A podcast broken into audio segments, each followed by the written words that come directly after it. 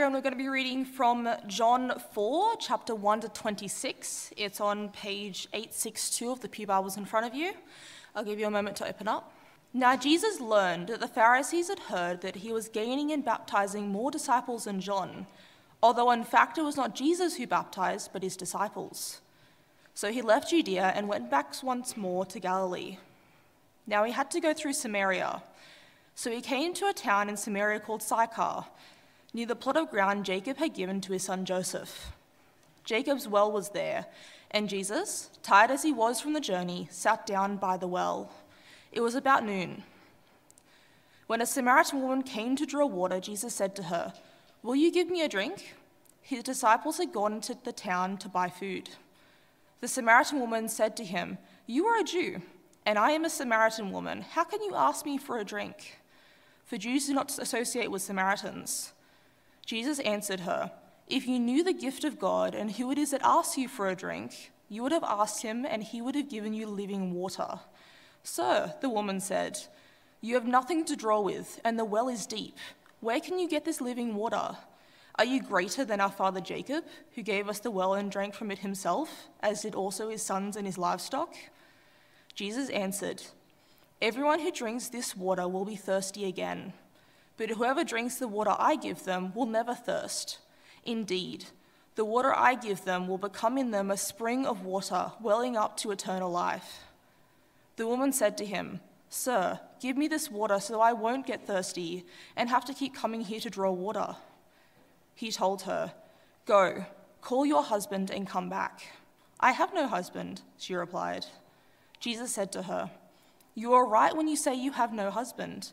The fact is that you have had five husbands, and the man you now have is not your husband. What you have said is quite true. Sir, the woman said, I can see that you are a prophet. Our ancestors worshipped on this mountain, but you Jews claim that the place we, where, where, we, where we must worship is in Jerusalem. Woman, Jesus replied, believe me, a time is coming when you, you will worship the Father neither on this mountain nor in Jerusalem. You Samaritans worship what you do not know. We worship what we do know, for salvation is from the Jews. Yet a time is coming and has now come where the true worshippers will worship the Father in the Spirit and in truth, for they are the kind of worshippers the Father seeks. God is Spirit, and his worshippers must worship in the Spirit and in truth. The woman said, I know that Messiah, called Christ, is coming. When he comes, he will explain everything to us. Then Jesus declared, I, the one speaking to you, I am he. People often assume that because the four biographies of Jesus in the Bible were written by men, that they marginalize women. But if you read through the Gospels of Matthew, Mark, Luke, and John, you'll find the opposite is true. They don't marginalize women, but Jesus takes women from the margins and draws them close to him. We see this in Matthew's gospel. When Jesus commends the faith of a Canaanite woman after he's just had a confrontation with the scribes and Pharisees from Jerusalem. We see it in Mark's gospel. When Jesus heals a chronically bleeding woman who has said to herself, If I could just touch his garments, I will be made whole and calls her his daughter. We see it in Luke's gospel from beginning to end. When the good news of Jesus is first revealed to a low income teenage girl from a podunk town, who goes on to become Jesus' mother and a prophet of his birth. We see it as Luke names multiple women as eyewitnesses of Jesus' ministry. We see it when he holds up a sinful woman of the city as a moral example to a self righteous man. We see it when he commends a poor widow for having given more than all the rich people have been throwing into the temple offering. We see it in John's Gospel when Jesus has his longest private recorded conversation with a Samaritan woman with a colourful sexual history. And when he says some of his most extraordinary, powerful words to Martha I am the resurrection and the life. We see it in all four Gospels as they present to us women as witnesses of Jesus' crucifixion and as the first witnesses of Jesus' resurrection. The Gospels don't marginalize women, they invite us to look at Jesus through marginalized women's eyes. Friends, good evening. Uh, we start the series in the evening, uh, Jesus through the eyes of women. And we started last Sunday morning, in fact, um, and the sermon I did last Sunday morning we'll do in about three weeks' time because we had Matt's ordination last week. Uh, so hopefully he feels more spiritual this week, the Reverend Matthew White, uh, duly ordained. But I want to just take you for a moment to the Downing uh, Centre local court in Liverpool, where people go to be tried for various cases. And I was there a number of years ago, and I, I was there not because I was in trouble, you'd be thankful to know. I was there as a witness. And uh, while you sit in these courts, I tell you, it's a scary place. Because you have people who are angry, people who look frightened, others looking lost, others weeping because they're about to face a judge and they may end up in jail. And uh, many have lived a hard life. And there was a woman who came up and started to have a conversation with me. While others were quietly uh, minding their own business, she wanted to engage in conversations. She told me about her life, her many hurts. She was divorced, she had abused alcohol, she had committed serious crimes. She was hoping the judge would be lenient upon her and not send her to jail because she wanted to go overseas so she could pick up her kids who were now staying with their father in another country. It was a messy, messy life. You can see, even as she spoke, that she was spiritually empty. Although she did say, Well, I like to read the Psalms, and I used to have a connection with church, and I drop in every so often. Someone who knew a, little bit about the love of God, but was caught up in a difficult, empty life.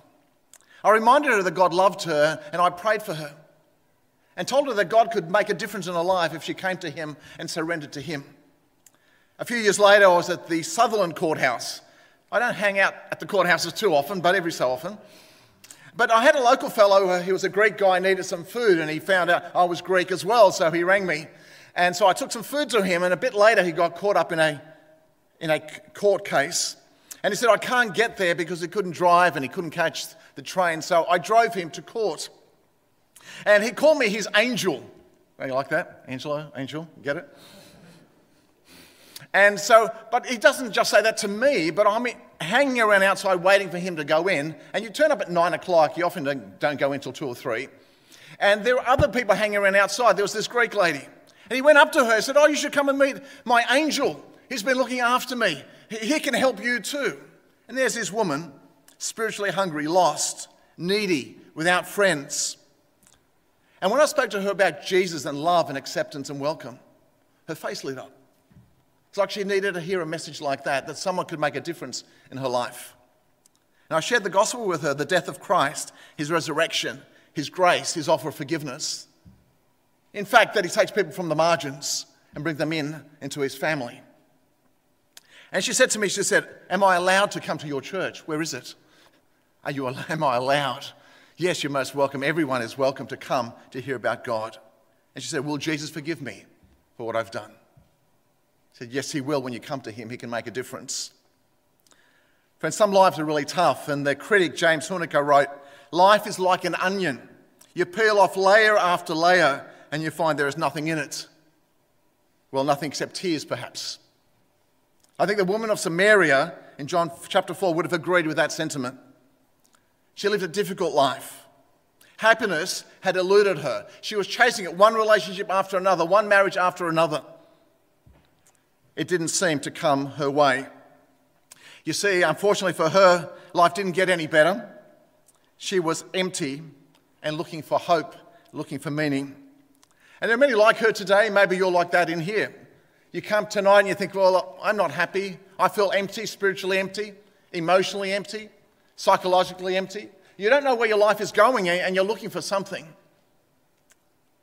Friends, the good news is that in John chapter 4, Jesus meets this woman, and in one conversation, her life is transformed. She was not expecting it to happen that day. She just turned up to get her water in the middle of the day. Why in the middle of the day? Because no one liked her. You'd normally go in the morning. That's when all the other women would go. But not this woman with the five husbands, and the man she is living with is not her, her husband, not her. She would not go there. She would not be shamed in front of others. But in the middle of the day, she meets Jesus and her life is transformed. Friends, Jesus was on a mission from God, verse 4. The Bible says there, and uh, Jesus had to go through Samaria. Now, it may mean simply that from the south in, in Jerusalem, going to the north in Galilee, he goes through Samaria. That's correct. Samaria is in the middle.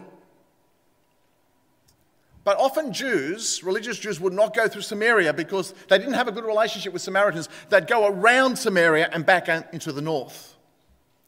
And you need to listen into the cues in the Gospels. When they say Jesus had to go through Samaria, he may be saying a little bit more. He had to go through Samaria because in God's sovereign plan, there was a woman in Samaria, alone, in the middle of the day, with no friends, there was a woman there that Jesus had come from heaven to go and meet to transform her life. He was on a mission from God. He had to go there. A woman on the margins that was going to be drawn in to God's kingdom. And Jesus then engages in a forbidden conversation with this woman. Verses 8 and 9. Move to the next one. Great, thanks. This is when a Samaritan woman came to draw water. Jesus said to her, Will you give me a drink? His disciples had gone to town to buy food. The woman is stunned, perplexed, shocked that a man is speaking to her and a Jewish man is speaking to her while she is alone. Samaritan woman said to him, You are a Jew and I am a Samaritan woman. How can you ask me for a drink? For Jews do not associate with Samaritans. Friends, Jesus has clearly ignored two key embedded social conventions of his day and entered into a forbidden conversation.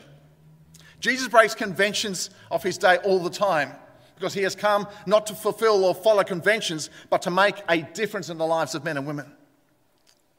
Firstly, he was ignoring the hatred which had kept Jews and Samaritans in mutually exclusive communities. As John put it, Jews do not associate with Samaritans. You see, the Samaritans were, were a mixed breed. They were people who used to be Jewish, but they'd been in, intermarried with foreigners after an exile.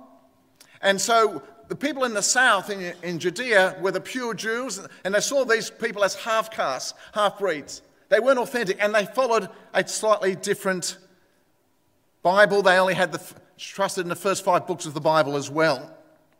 But more than that, these Samaritans, instead of going to Jerusalem to worship, they built their own temple in Mount Gerizim. That comes up a little bit later. It's a rival temple that was later destroyed.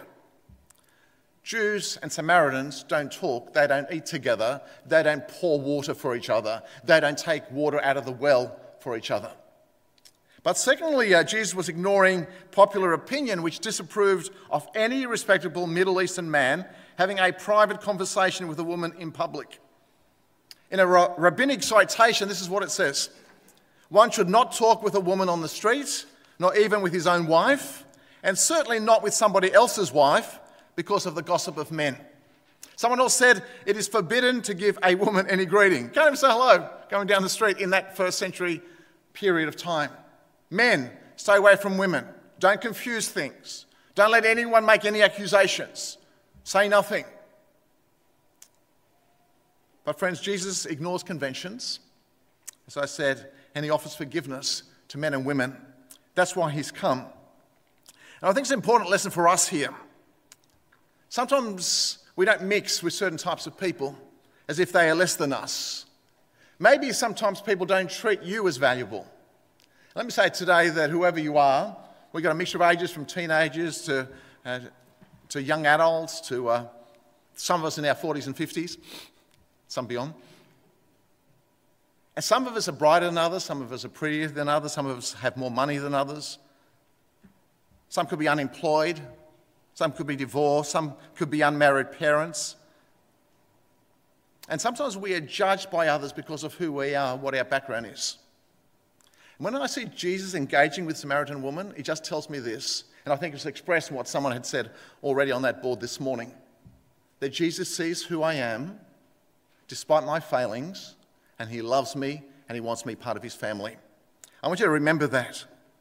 You know, uh, a few years ago, uh, I was invited to speak at a church in the eastern suburbs and then soon afterwards at their church camp for a weekend. And there was a uh, young couple there, probably in their 20s, late 20s, early 30s. They came to me and they said, We want to tell you our story. And I said, uh, the fellow said, I used to be homeless on the streets in Darlinghurst and King's Cross. And, so, and the woman said, I used to sell my body for money on the streets. But there was a Christian ministry in King's Cross. Christians were offering food and tea and coffee and friendship to people on the streets. And we turned up there and we met each other there. But we didn't only meet each other there, we met Jesus there. We found that someone loved us, was willing to forgive us, to start to transform our lives. And this church that we are part of, these people then, uh, we got involved with them and then they loved us. They cared for us. Uh, they, they, helped us to get married. In fact, uh, they said it was the church that put on the wedding and the wedding feast afterwards in one of the homes.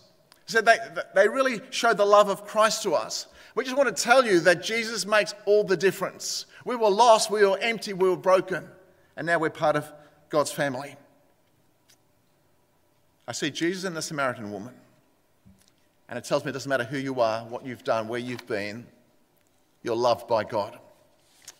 But then Jesus starts to uh, go deeper with this woman.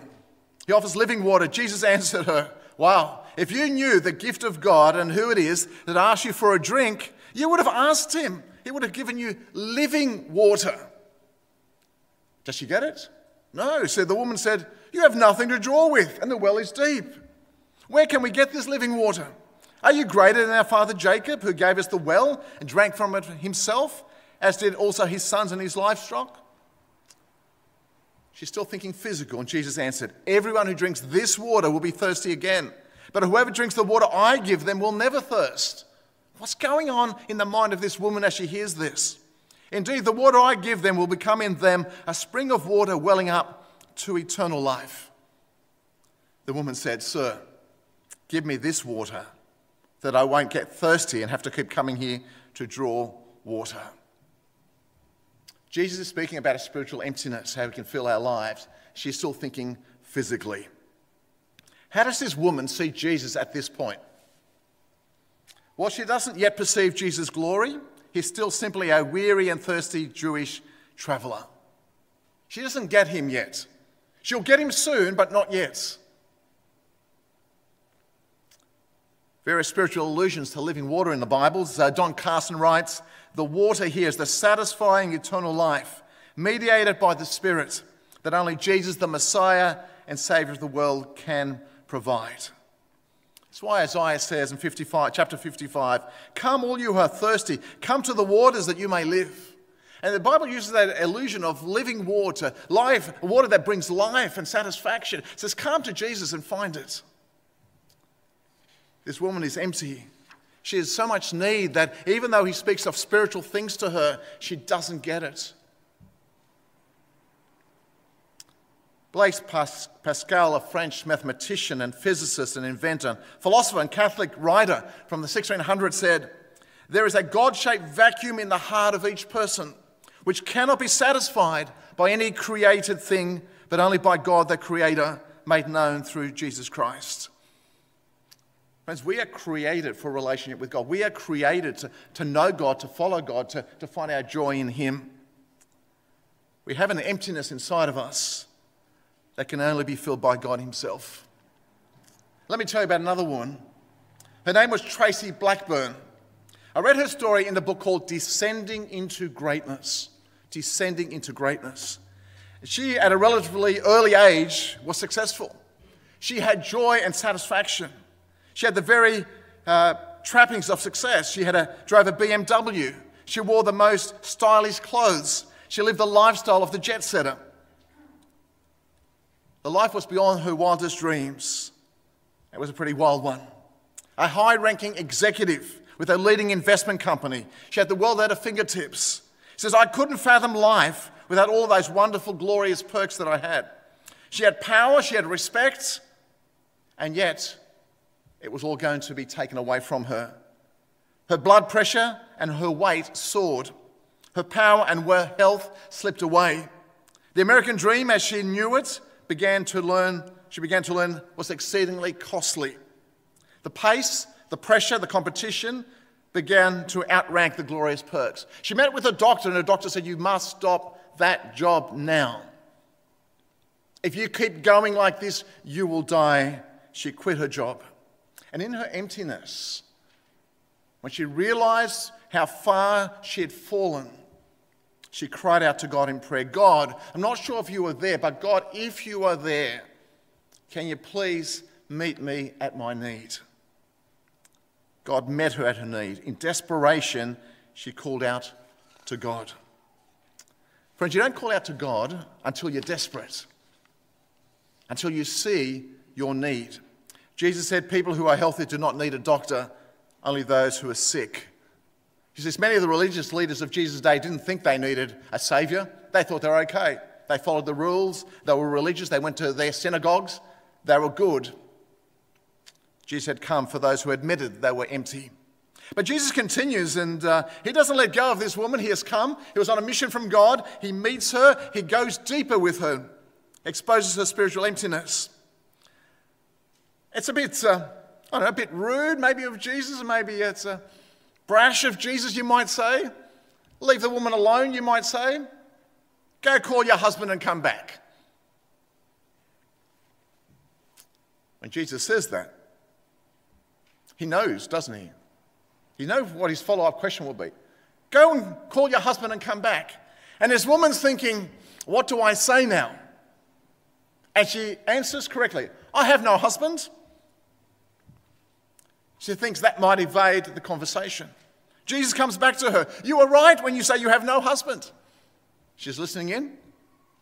The fact is, you have had five husbands, and the man you now have is not your husband. What you have said is quite true. What in the world do you do if Jesus says that to you? She's sitting there at the well. She just went to draw some water in the middle of the day by herself, and someone has exposed her brokenness. How does he know this? We're all good at diversions, aren't we? I will never forget Andy.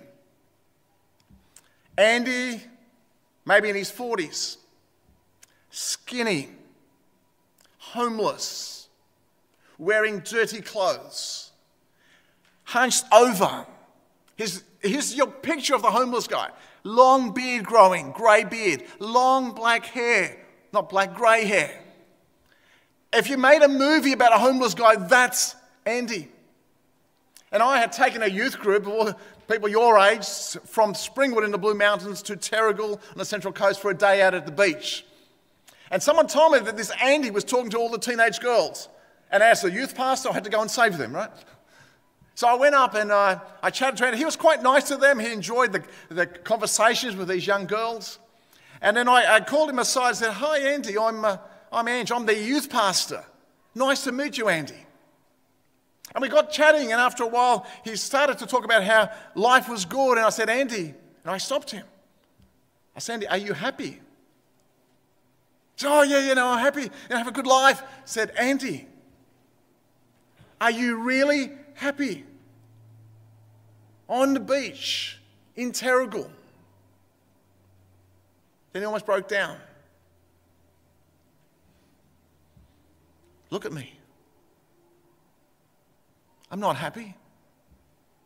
I don't have anything. I don't have many friends. I follow these girls around because they're nice and they're friendly and they're talking to me. My life's a mess. I said, Andy, do you know Jesus? Andy, do you have any Christian friends? I said, Oh, I used to go to church from time to time and I know a pastor. I said, Andy, Jesus can make the difference for you. Why did you go and I didn't know how long I would have with him. I said, Andy, try and make connections with you, with this pastor and this leader. Don't make diversions. I'm happy, I'm okay. You're not, Andy. Face the truth. Get the help that you need. This woman, is she now going to make a diversion? She says, Sir, well, I can see you are a prophet. He's just told her everything about her life. She thinks, well, this is God. I, I see you're a prophet. You know things about me. God has inspired you. And then she brings out a theological question. Our fathers worshipped on this mountain, but you Jews claim that the place that we must worship is in Jerusalem. She may just want a good theological debate at this point, or maybe she's just avoiding her personal story, her personal situation. People do it all the time. you start to talk about Jesus. Oh, why are there so many denominations? Uh, why is there so much suffering in the world? They'll often just, when, you know, when they throw question after question without listening to an answer, they're just creating diversions. They don't want to face the truth. And then Jesus explains true worship. He drives it home. Woman, believe me, a time is coming when, all, when you will worship the Father neither on this mountain nor in Jerusalem. You Samaritans worship what you do not know. We worship what we do know, for salvation is from the Jews. Yet a time is coming and has now come when the true worshippers will worship the Father in the Spirit and in truth, for they're the kind of worshippers the Father seeks. God is Spirit, and his worshippers must worship in the Spirit and in truth. Three significant points here. Number one, the Jerusalem temple and the Mount Gerizim site will both be done away with as definitive places of worship. The Jewish temple was destroyed in AD 70, leveled, gone. Jesus is saying, don't worry about where you go to worship, what mountain you go to, that doesn't matter. And I say to you, too, it doesn't matter what church you go to, what building you go to, how big it is, how small it is. Don't worry about the place you go, because that's not the main thing. Second, salvation springs from the Jews. The Samaritans have got it wrong theologically. But then he says, The time is coming, is already here in the coming of Jesus. Jesus says, Look at me, the time is coming, it's now.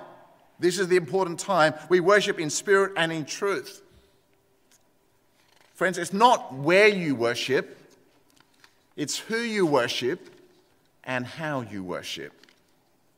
In spirit, by the Holy Spirit who dwells within you, in the truth of the gospel that Jesus, God's Son, who died and rose again. We come to worship Jesus, as that sign says, the Messiah, the Savior, in spirit and in truth. Then Jesus finally discloses himself. The woman said, I know that Messiah, called Christ, is coming. It's quite impressive, really from this outcast woman who has to draw water at the well in the middle of the day by herself because she doesn't have friends.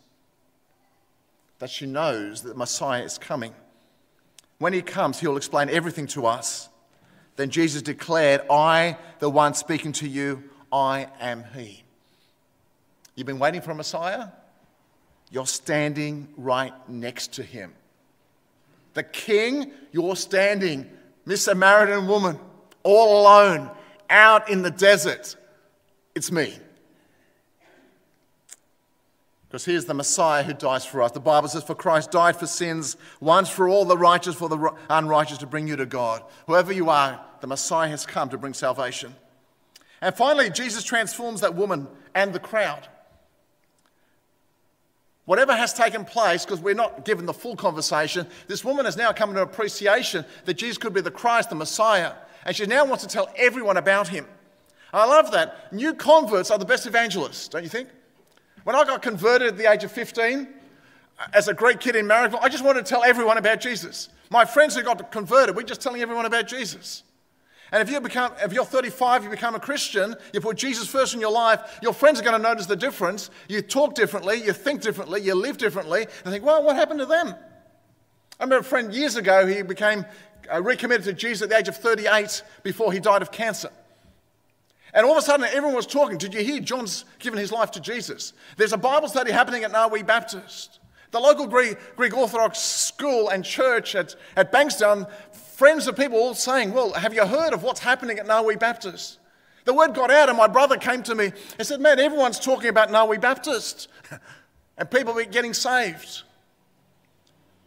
Because one key conversion can lead to great opportunity to tell other people about Jesus. And this woman, then leaving her water jar, she went back to the town and said to the people, Come, come, See a man who told me everything I ever did. Could this be the Christ? Come with me. It's, there's urgency in this. We've been waiting for the Messiah. He's, come on, don't wait, don't sit in the town. There is good news for us. And many of the Samaritans from that town believed in him because of the woman's testimony. He told me everything I ever did. So when the Samaritans came to him, they urged him to stay with, with them, and he stayed two days. I love that. Uh, Jesus meets them. It's not a one hour sermon or 30 minute sermon. We've done my 30 minutes. Can I go now? Two days. Forget the World Cup final afterwards. Imagine you've just met Jesus. Hang, tell us more about the Bible. Ange, forget the World Cup. Just keep talking about Jesus. Keep talking about the new life in Christ. And by the way, go and get your food and come back. Let's keep eating. Don't, you don't need much sleep tonight. And in the morning, 6 a.m., come back. Another day, all day, talking about the new, new life in Jesus. Two full days, they wouldn't let him go. Don't you love that? Jesus, don't go anywhere. And then they said, and because of his words, many more became believers. And they said to the woman, We no longer believe just because of what you have said. Now we have heard for ourselves, and we know that this man really is the Savior of the world. Got it. Jesus was on a mission from God. There was a woman on the margins that he draws into himself. And through this woman, he draws in the whole town to himself. That's the Jesus we serve. You see, this woman has now seen Jesus, who is Messiah, who is Savior, who's the ultimate prophet. Let me tell you about another woman.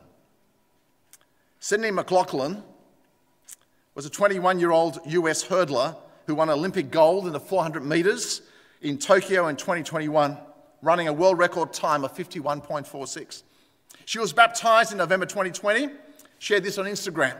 For 21 years, Listen to this. I was running from the greatest gift I could ever receive. I was running from it. And by His grace, I've been saved. I no longer live, but Christ lives in me. My past has been made clean because of my Lord and Savior Jesus Christ. The empty woman running from Jesus, now having been found in Jesus. And after her win, she writes, It was an honor to be able to represent not only my country, but also the kingdom of God. What I have in Christ is far greater than what I have I don't have in life. I pray my journey may be a clear depiction of submission and obedience to God. Are you empty today? Serious question.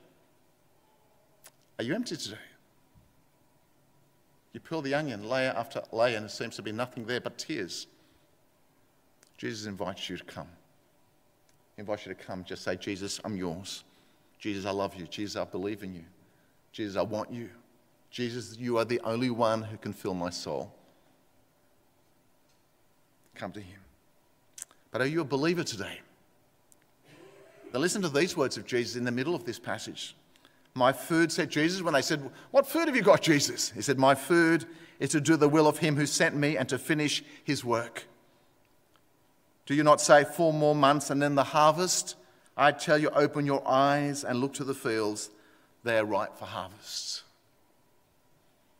We have a message of eternal life. I love to hear how James is sharing that gospel in the schools in the Fairfield Cabramatta area.